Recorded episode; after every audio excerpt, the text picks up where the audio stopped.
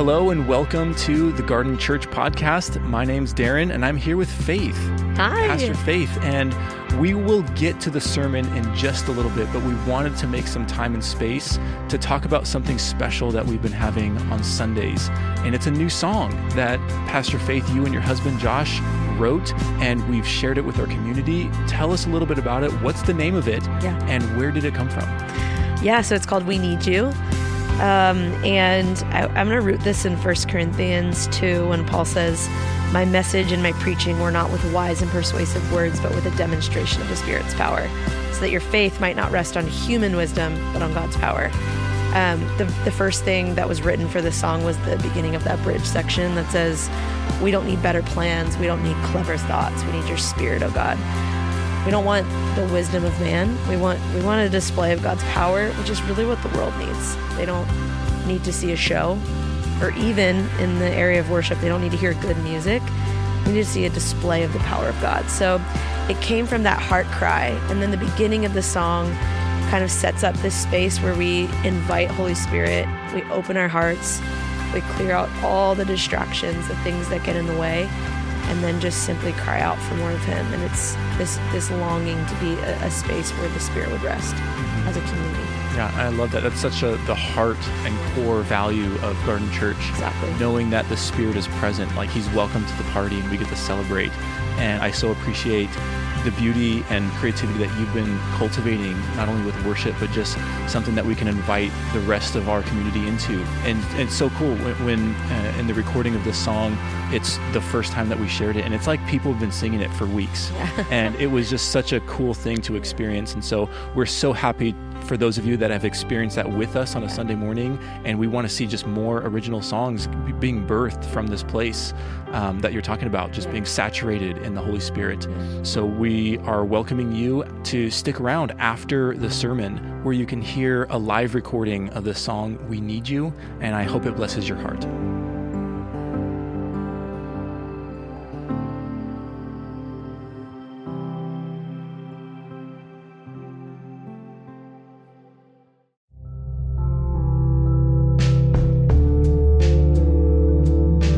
Welcome to the Garden Church podcast.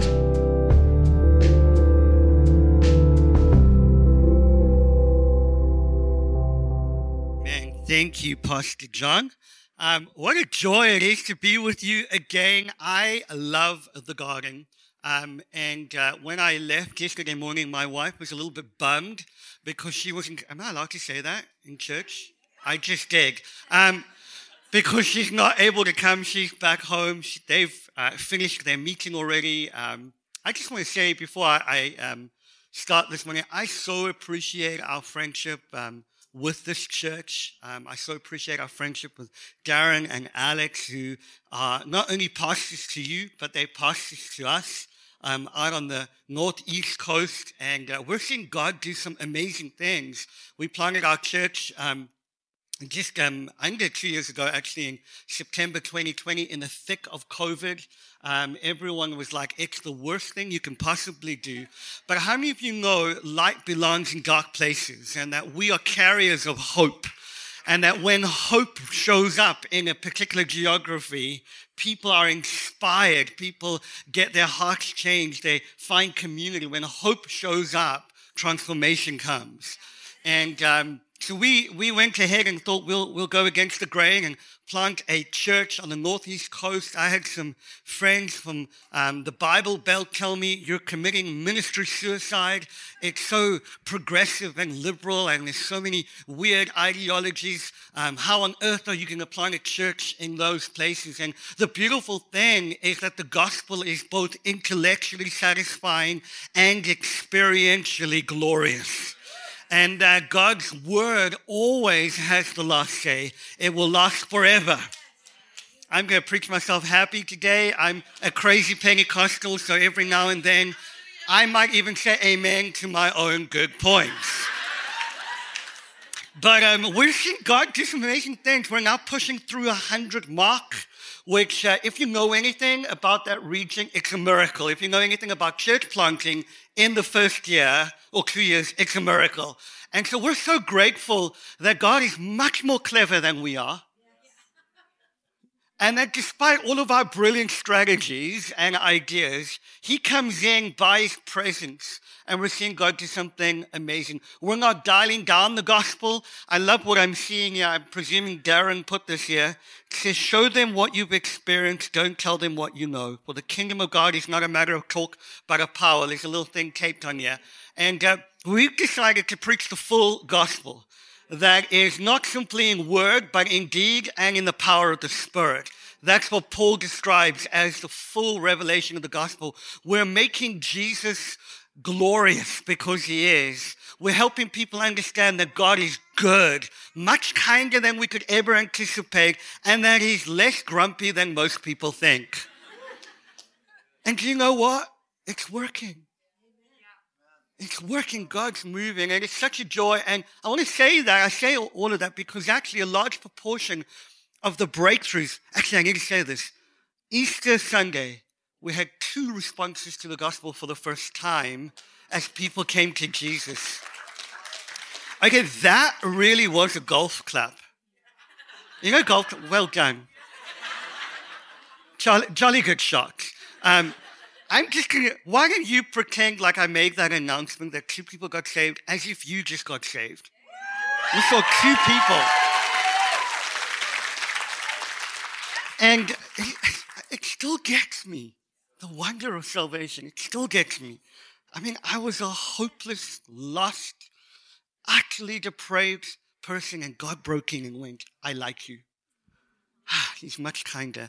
I say all of this to say to you that your partnership with us, both in terms of the resources, every now and then I'm texting Faith to figure out what sound stuff's happening, how things are working. I'm trying to figure out systems with our team, and your partnership with us is changing the northeast part of America. We're seeing God break out in the city of Boston. It really is colder than you think. And my African blood cannot handle it. But there's fire on the East Coast. And I want to say thank you for partnering with us. It is such a joy to have my friend Taylor Jenkins. He's just sitting in the front here. Taylor, why don't you wave? Taylor is a young minister from Chattanooga. I didn't even know where that was until I met him. And we're having so much fun with you. Gosh. Is it Anastasia? Is that right? Or Anastasia? How do I say that? Anastasia. You just read that with some glory, didn't you? That was like, it is, guys, if only you could know what it feels like sometimes up here in terms of the very weighty presence of God. How many of you know there's a difference between the omnipresence of God? God is everywhere, all the time, at any time. So even when you're running to hide from him, he's already there. So quit trying, right? He's the beginning and he's the end all at the same time. He's not trying to figure out the beginning from the end. He is it. He's both the end and the beginning, Alpha and Omega. And we know that his omnipresence is everywhere. But the Bible describes to us in numbers of places what we would describe as his manifested presence. Suddenly God shows up in a particular way and he makes himself more known than he did a few moments ago. I don't know if you noticed this, but when you walked into this building, whilst I really am appreciative of the wonderful artwork that we see in this building, it is made by hands. There's nothing holy about this place. There's nothing holy about brick and mortar. But as we began to worship, suddenly you sense it feels like God is in this place. And if you're not a Christian and you're here today or you're watching online, you might have sensed a warmness coming to your heart. You might have sensed the only description I sometimes use is like a weight, a good weight, like a kid that has a weighted blanket on them when they go to sleep. It just feels so good. That's called the presence of God. And I just love what God is doing with you. You know, the prophet Amos, in the book of Amos, he makes this wonderful statement as he's prophesying. He says, in the season of rain, ask the Lord for more rain. He gives you permission to be greedy for more of God's presence. And it sounds like God's doing something with you guys. It sounds like God is unusually presencing himself amongst you as a community. Learn from Amos both Amos Wild, learn from Amos Wild, and learn from Amos the prophet.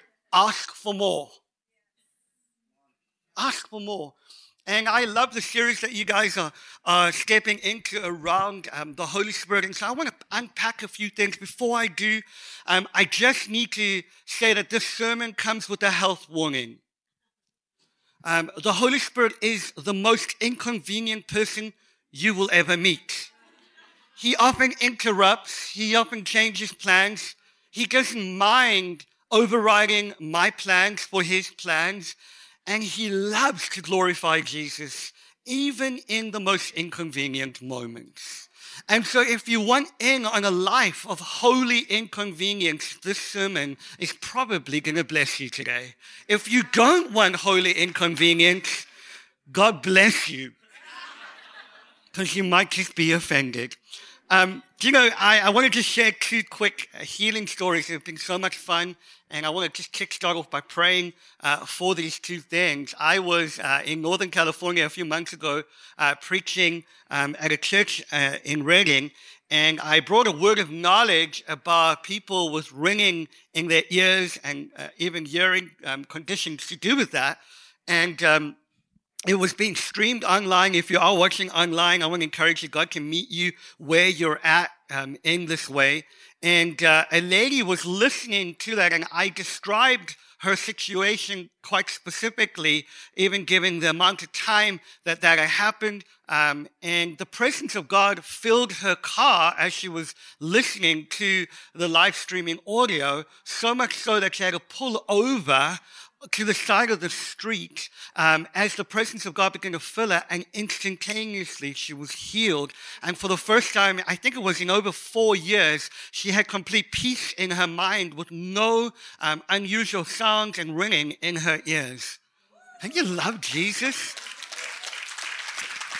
In December last year, we do a lot of work online in terms of our ministry and how we serve.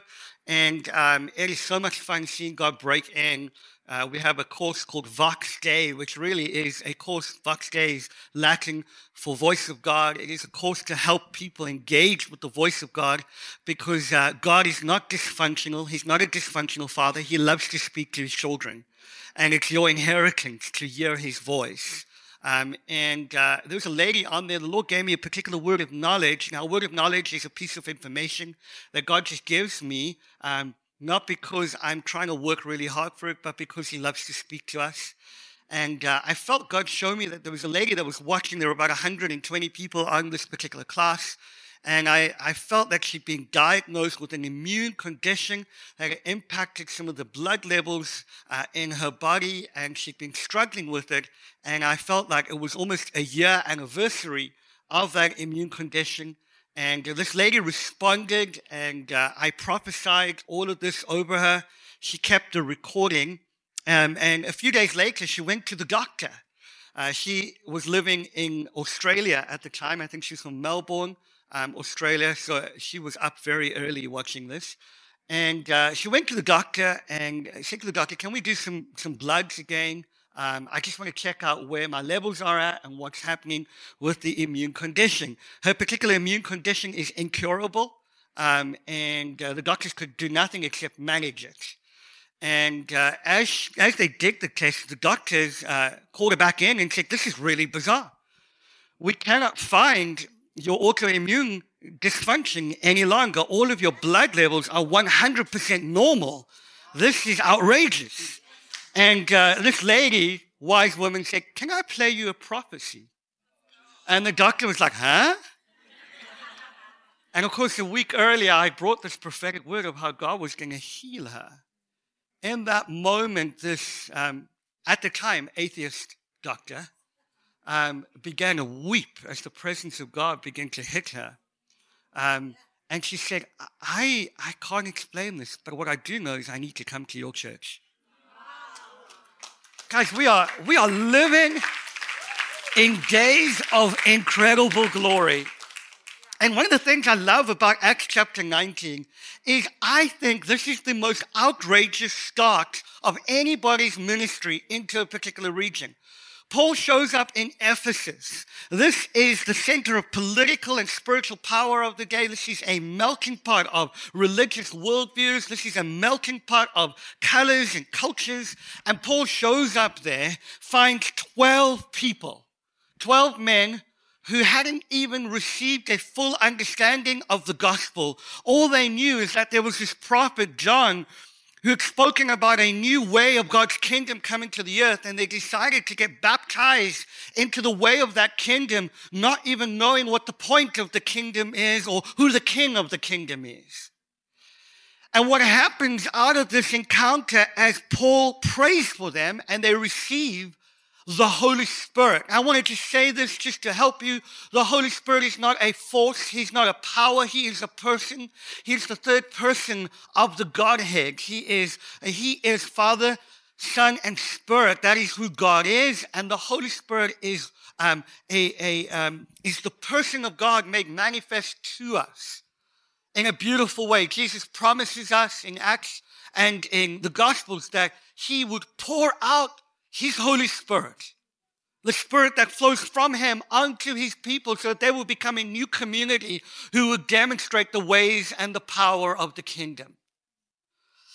And I love what's happening here, because these guys have been waiting for this moment and they receive the Spirit, and the direct result of that is this incredible evangelization of the whole region of Ephesus and Asia Minor.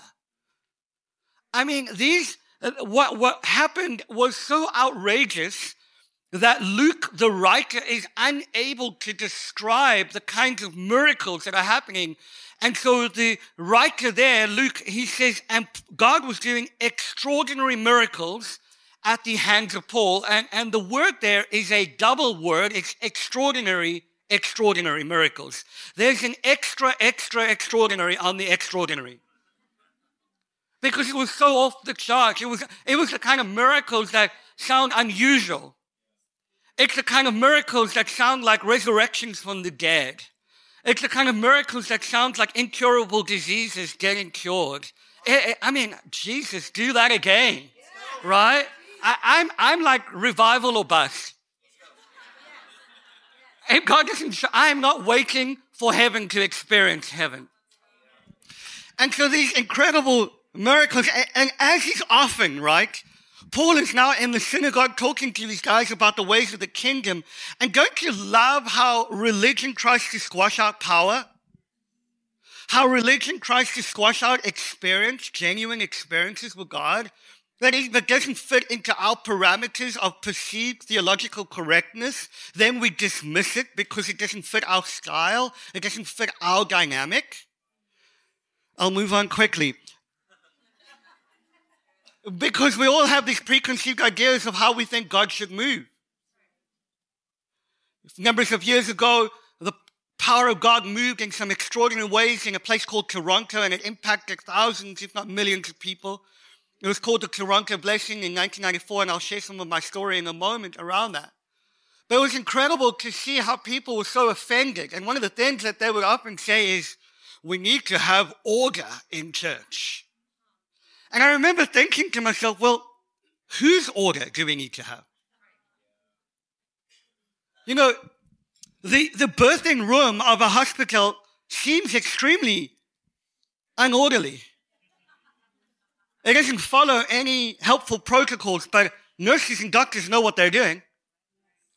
The graveyard seems extremely ordered, but it's dead. And so the synagogue, these guys are like, I just dropped mic there, sorry. So these guys are sitting there and they're offended with what Paul is teaching, and eventually cause such a stir that Paul has to leave. I love what the bishop N.T. Wright says. He says that everywhere St. Paul went, a riot ensued. Everywhere I go, they serve me tea.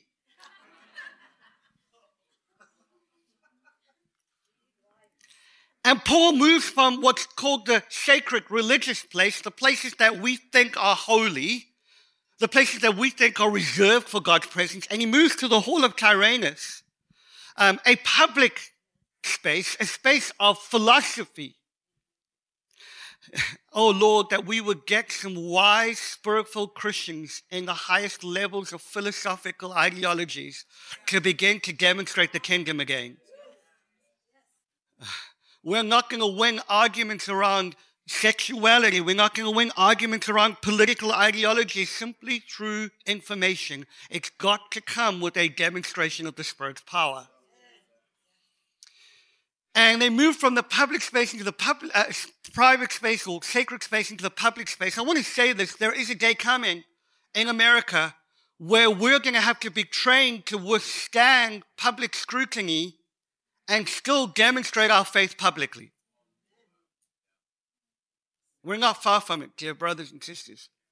And the one thing I know, because I have family and friends who work in persecuted contexts, is that the only way you get to be public about your faith in during persecution is to be filled with the Holy Spirit. And so we see this moment, and Paul says to them, did you receive the Spirit when you believed? And that poses some incredible questions for me. And I want to just unpack this for a moment, because I believe that we live in a generation that often loves the mental assent to the gospel, but downplays or entirely misses the experiential empowerment of the Spirit. And so we see Paul saying, did you receive? And they go, no, we were baptized into John's baptism. And then he says, you need to be baptized into the baptism of Jesus. And they would have known, because John promised, there is one who is coming whose shoes, sandals I'm unworthy to untie. When he comes, he will baptize you in the Holy Spirit and with fire. I don't know if you've ever put your hand in fire. Not a great idea. But you got to feel something when that happens. You're not going to pay mental assent to the heat of the fire. You're going to feel it. And Paul prays for them to receive Jesus, and at the same time then releases the Holy Spirit. And it says this, and they spoke with other tongues and prophesied. And I want to lean in a little bit this morning to the concept and to the experience of baptism in the Holy Spirit. And I want to say a few things. When you become a Christian, you receive all of God. It's biblically true. It would be theologically amiss for me to say that there's still something extra that you need. But it would also be theologically incorrect if I did not say to you that baptism in the Holy Spirit is an event that happens after salvation. That when you study Acts chapter 8, when you study Paul's own story of receiving Christ and a few days later receiving the Holy Spirit, you will see that whilst we receive the fullness of the Spirit, there is a moment post-conversion and sometimes at conversion, because we can't formularize God, that you receive an empowerment that is known, felt, experienced, and demonstrated. And I love what's happening in this context, because Paul prays for these guys and they get baptized. Now, I love that word baptized, and forgive me if you heard me preach some of this at Empowered a number of years ago at one of the conferences, but baptism is a great word. It's a word that we use to describe marination. Marinate. Now, I'm from South Africa. Do we have any South Africans in the house? God bless you and God forgive you. No, I'm joking. Now, we have a thing called a braai. You want to say that? It's just like a braai. It's kind of like a barbecue, except we have real meat, not hamburgers.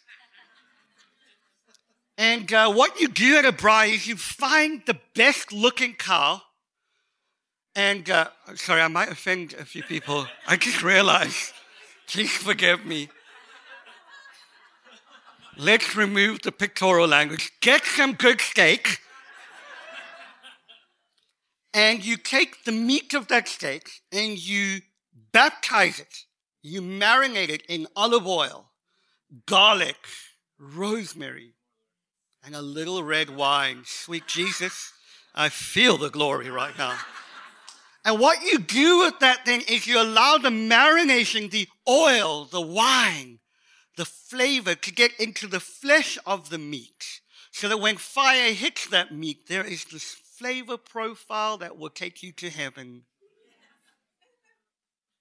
When you understand baptism, it means a complete immersion, a complete covering, a complete marination, so that what's around you empowers the flesh on you.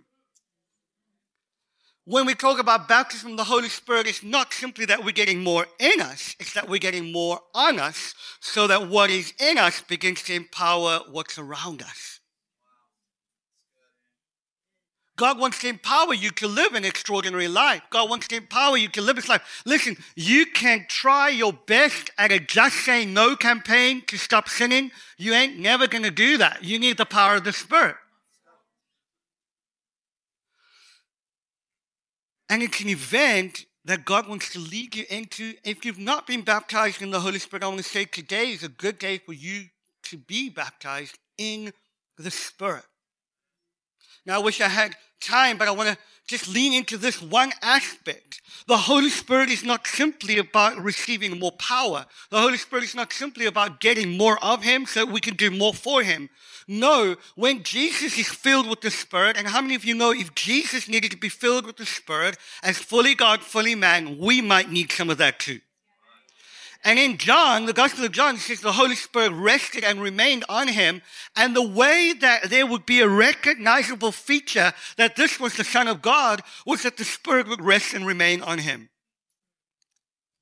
And I want to suggest to you, in accordance with Scripture throughout the epistles, in Romans, in Galatians, in Ephesus, in Philippians, we see that the authenticating mark of our sonship or daughtership, of us being the children of God, is not what we do for God. It's not how hard we work for Him. It's not how many good works we do for Him. The authenticating mark is that we are filled with the Spirit. It is by the Spirit that we cry out, Abba, Father.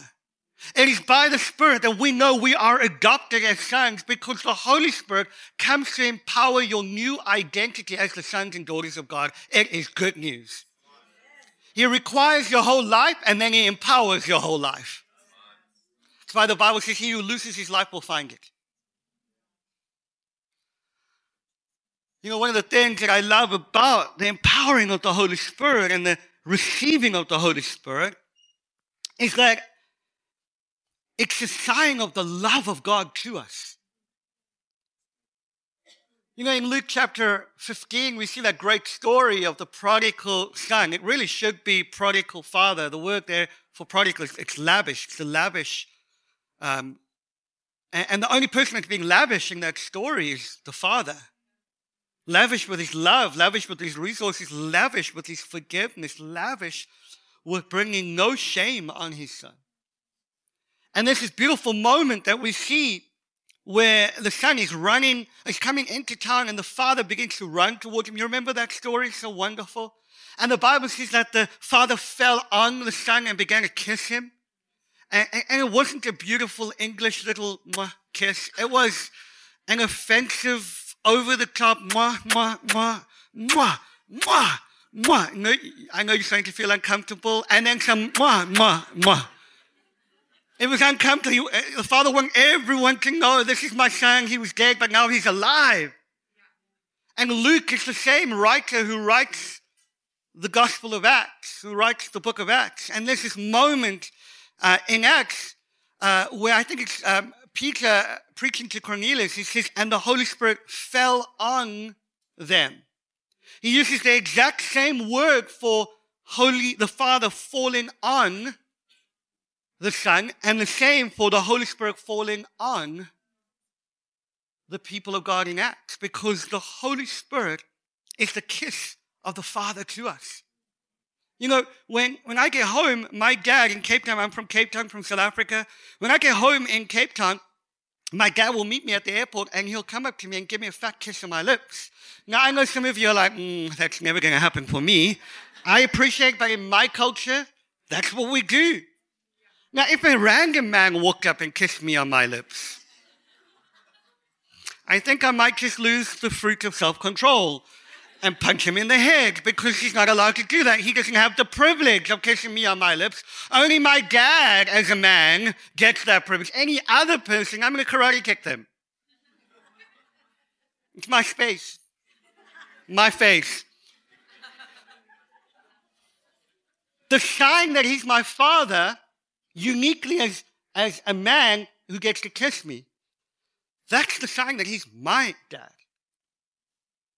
When the Holy Spirit comes upon you, it's the outrageous, unrestrained mwah of heaven to you from your heavenly Father saying, you're mine. You're mine.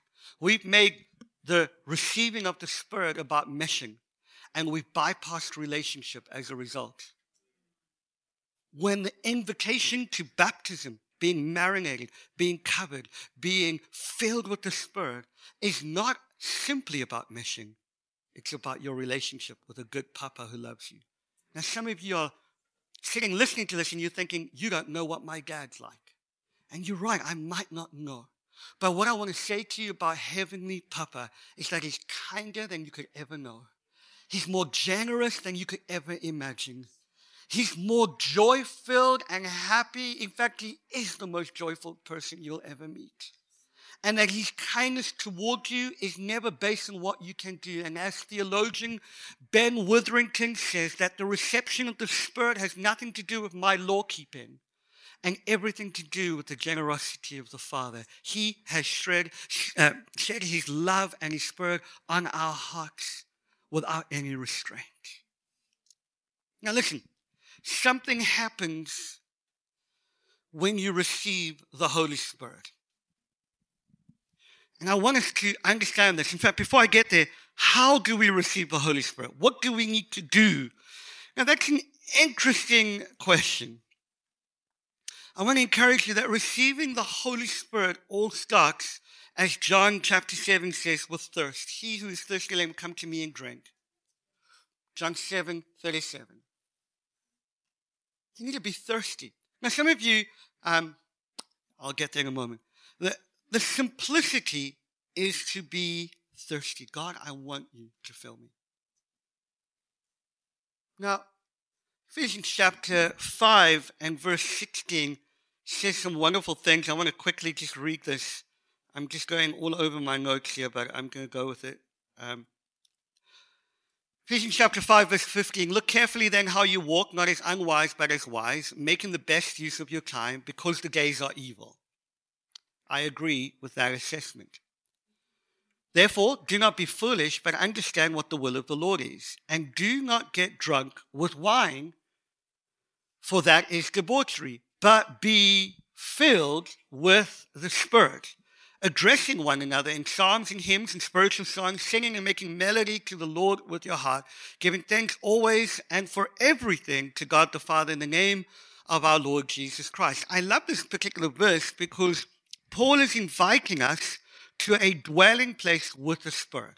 Most Christians will say, I've received the Holy Spirit. I got baptized in the Holy Spirit after I got saved in 1980 or, in 2015 or whatever it is where maybe you had an encounter with God and you got filled with the Spirit. But this verse is the happy command of Scripture. It tells us to be filled consistently. That word be filled is a continuous verb. It literally means be filled, be filled, be filled, be filled, be filled. And when you're done being filled, be filled some more. And then be filled a little bit more. In fact, why didn't you be filled again? In fact, right now where you're seated, why didn't you just go ahead and be filled? Be filled, be filled. You see, baptism in the Spirit is not a once-off event. It's a dwelling place. It's a place we consistently receive. The life that we need to live is a consistent receiving. And what's beautiful about the text here is that the filling is not dependent on our ability to receive. The emphasis in the structure of the sentence is the pouring out of the Spirit on God's willingness and on his part to fill us. All we need to do is be thirsty. God wants you to live in the space of being filled. God wants you to live in the space of being overwhelmed by his presence and power.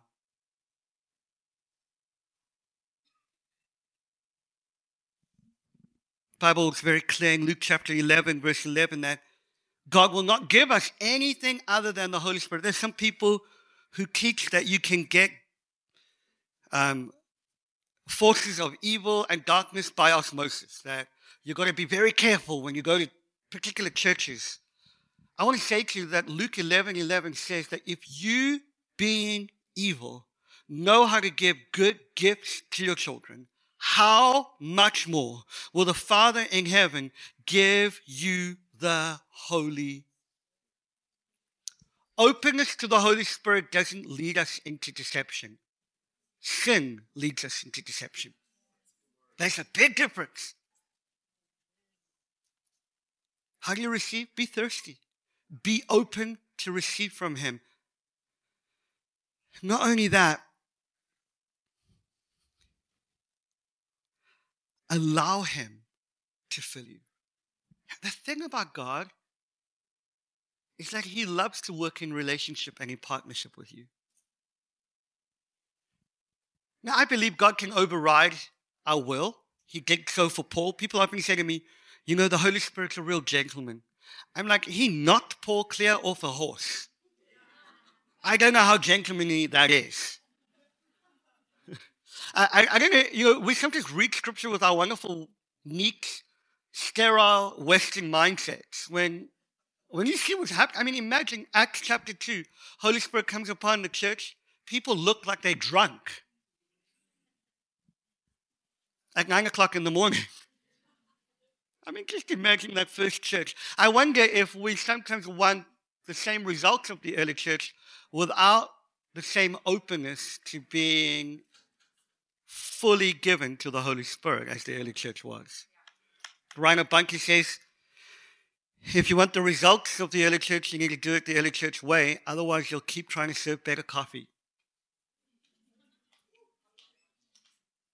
I'll move on.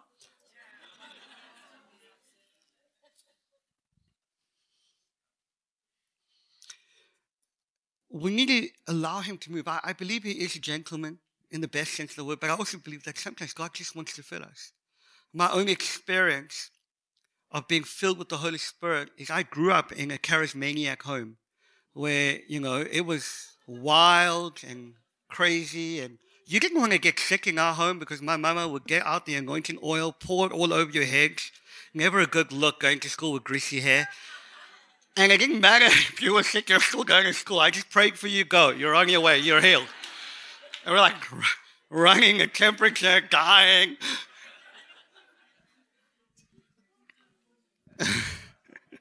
So I grew up in the atmosphere of Holy Spirit. I need to check the time, sorry.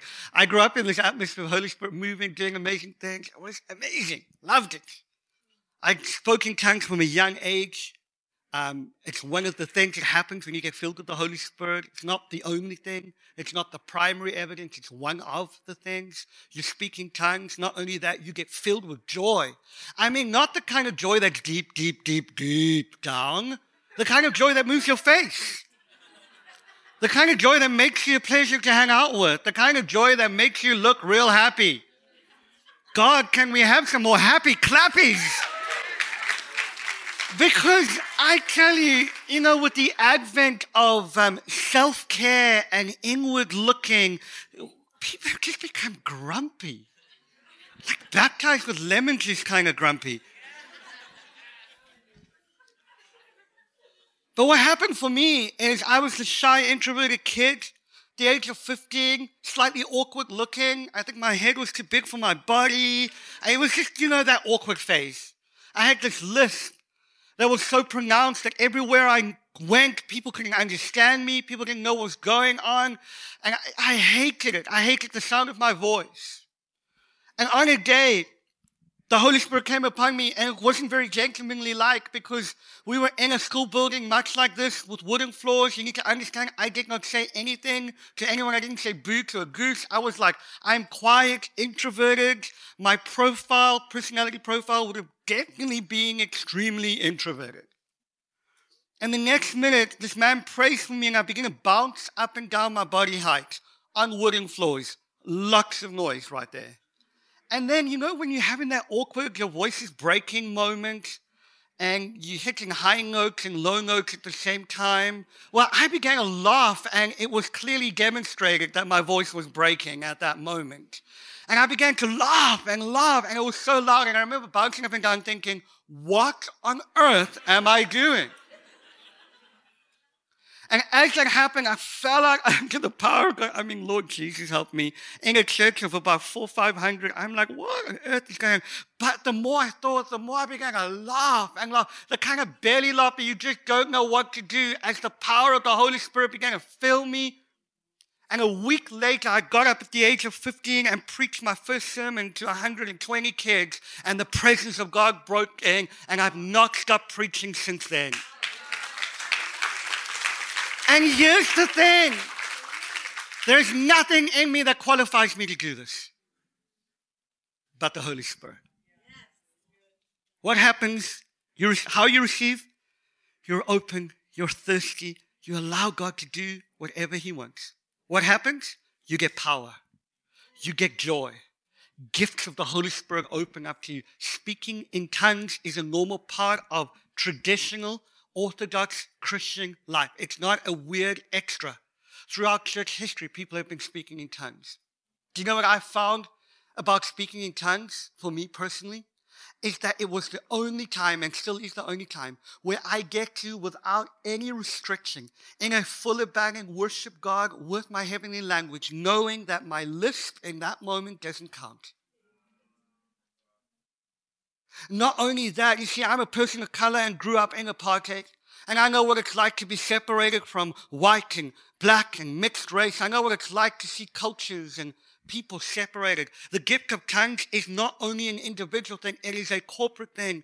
Because in the outpouring of the Spirit, as people begin to speak in tongues, God redeems what began at the Tower of Babel in the separation of nations. The gift of tongues is then assigned to the unbeliever, because in that moment, every tribe, every tongue, every culture, every racial group begins to pray out in one language to God. And what was lost at the Tower of Babel in terms of unity by the Spirit is restored when we as a community are filled with the Holy Spirit, baptized in power, speaking in tongues, moving in prophecy, demonstrating joy.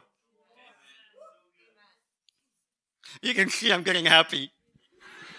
Ah, man alive, it's such good news. And the beautiful thing is that the Holy Spirit fills us. Now I want to just quickly say this as we're coming for a landing. Do I need to end right now? Can I go? I'm not going to preach much longer, because I feel some hunger in the room. I feel like some of you are like, shut up already, I want to receive. So we're going to get there in a moment. I want to say that you will know when you've been baptized in the Holy Spirit.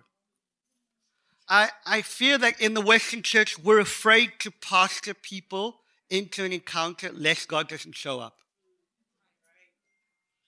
And the truth is, dear brothers and sisters, I'm not preaching my opinion. I'm preaching what's in Scripture. That when people got filled with the Spirit, they knew it.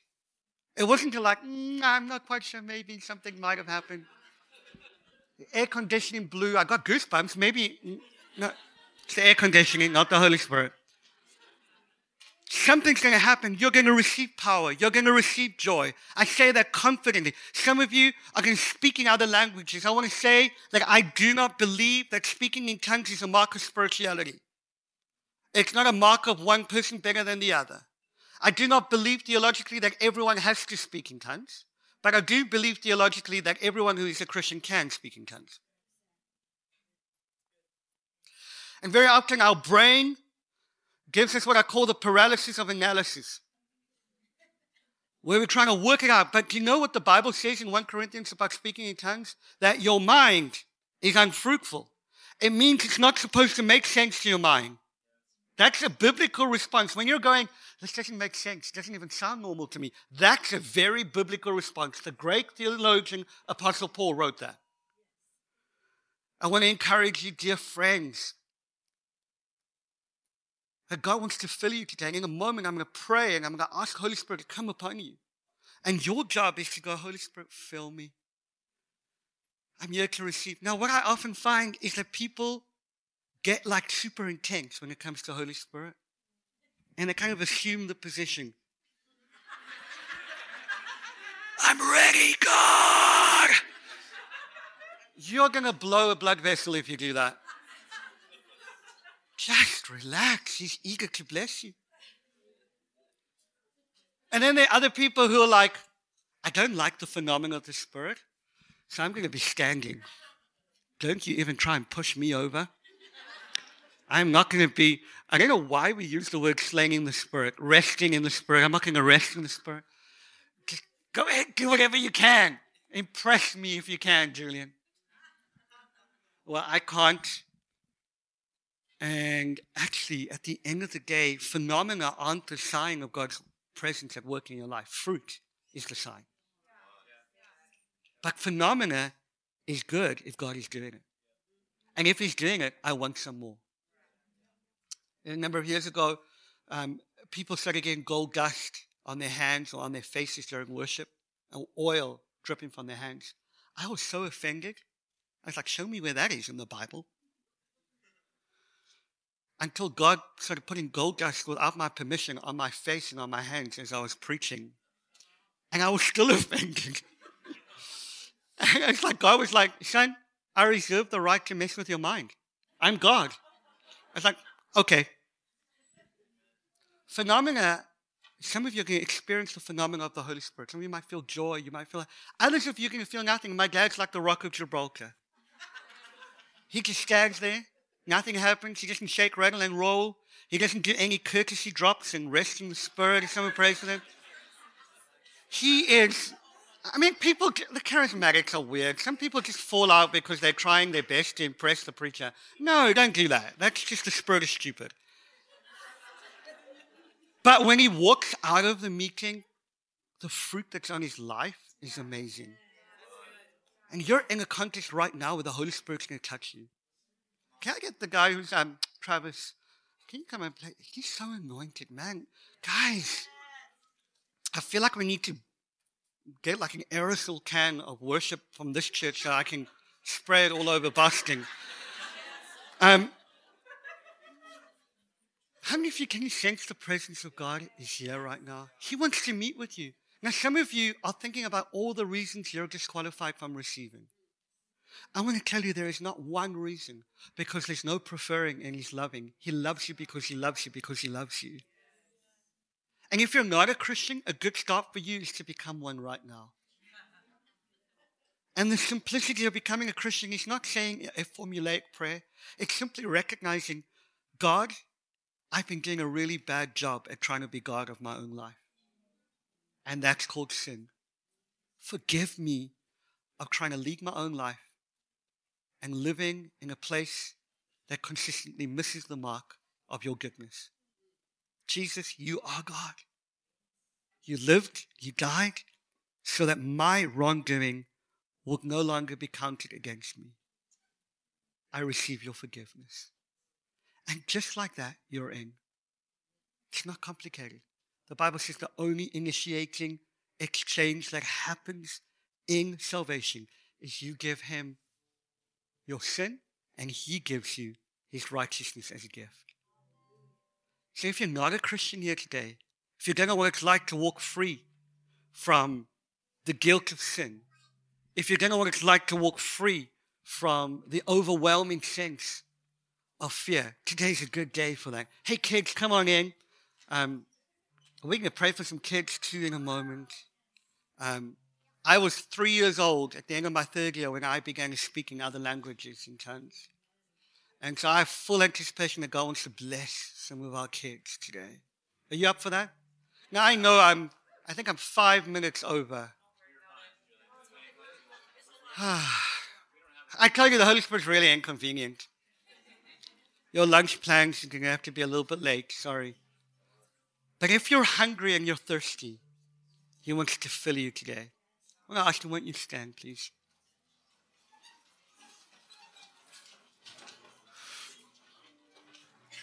We invite you, Holy Spirit.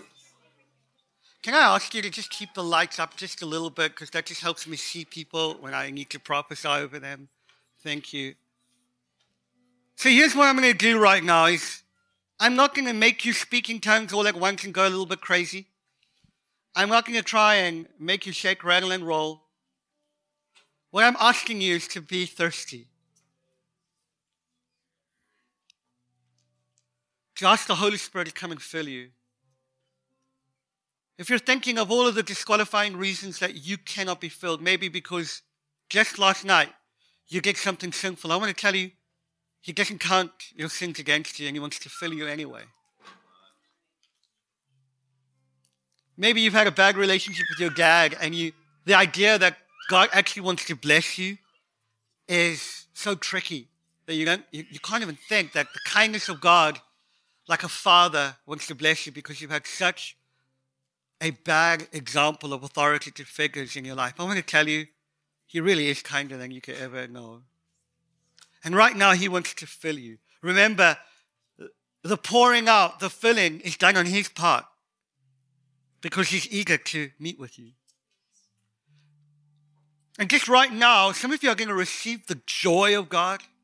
Many of you are going to begin to encounter His presence. You're actually going to feel physical sensations on your body. That's good. It's not a bad thing.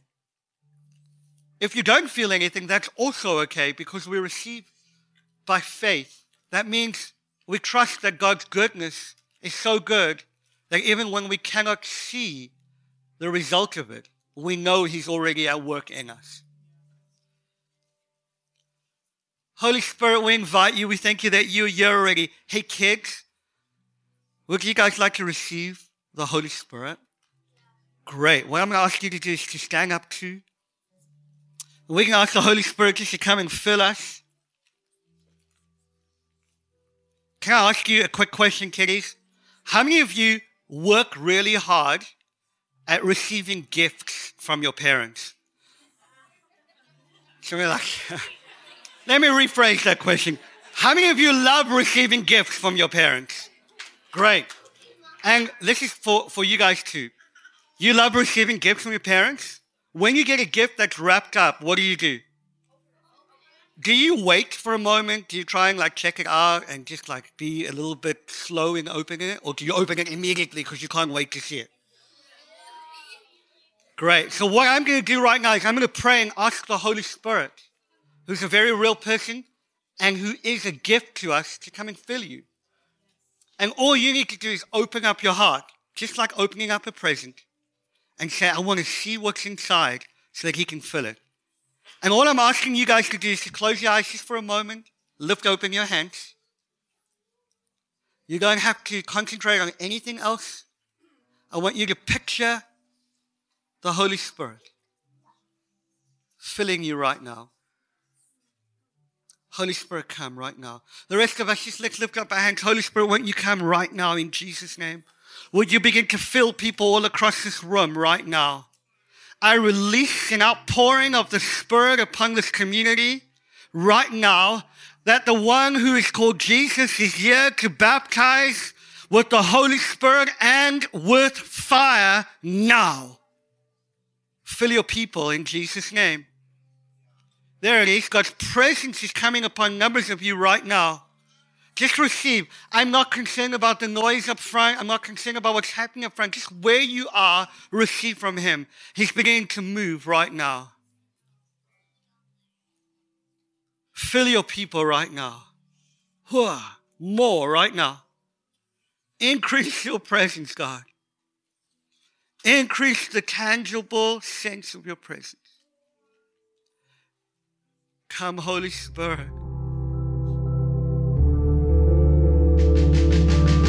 Thank you for listening. For more information, please visit garden.church.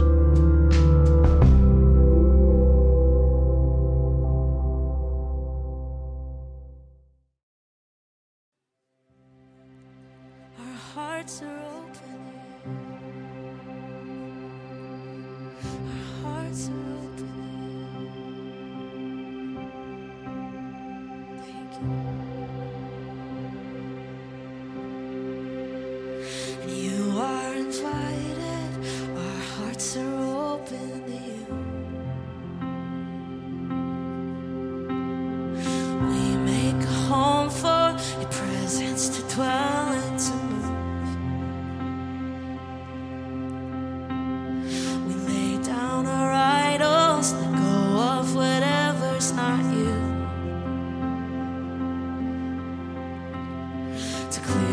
not a space for your presence to dwell and to move.